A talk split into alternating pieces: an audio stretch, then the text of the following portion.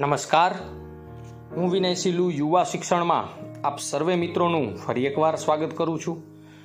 ફરી આજે કંઈક અનોખી, અલગ વાર્તા લઈ અને હું તમારી સમક્ષ આવ્યો છું. વાર્તાનું શીર્ષક છે આશા, જે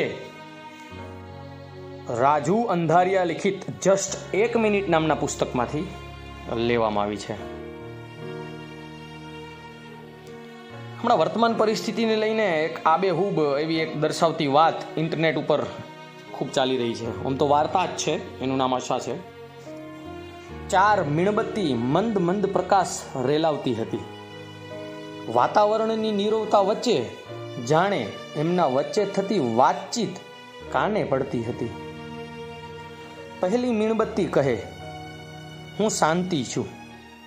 જગત આખામાં અંધાધૂંધી વ્યાપી ગઈ છે. લોકો એકબીજાના દુશ્મન બની ગયા છે. મામૂલી વાતમાં લોકો ઝઘડવા લાગે છે. ઉગ્રતા, વેર અને તકરાર વિશ્વમાં ચોમેર ફેલાઈ ગયા છે.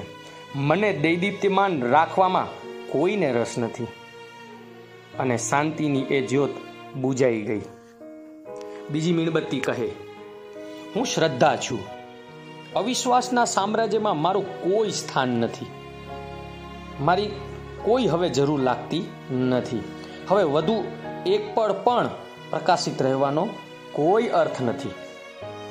એ જ વખતે પવનની એક લહેરખી આવી અને શ્રદ્ધાની જ્યોત ઓલવાઈ ગઈ.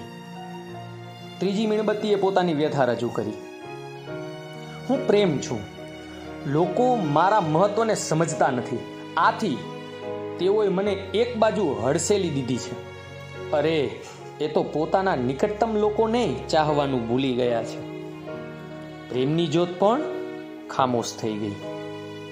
એવામાં એક બાળક ત્યાં આવે છે અને બુઝાઈ ગયેલી ત્રણેય મીણબત્તીને ઉદ્દેશી અને કહે છે, તમારે તો અંત સુધી પ્રજ્વલિત રહેવાનું હતું. છતાં તમે શા માટે આમ ખામોશ છો? એટલું કહેતા એ બાળક રડવા લાગે છે અને ત્યારે ચોથી મીણબત્તી બોલી ઉઠે છે. બેટા, તું રડીશ નહીં અને તું ડરીશ નહીં. હું આશા છું. હું દૈદીપ્યમાન છું.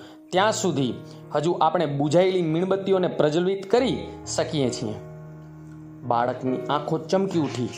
આશાની મીણબત્તીથી અને એની મદદથી એણે પેલી ત્રણેય મીણબત્તીને ફરી પ્રગટાવી.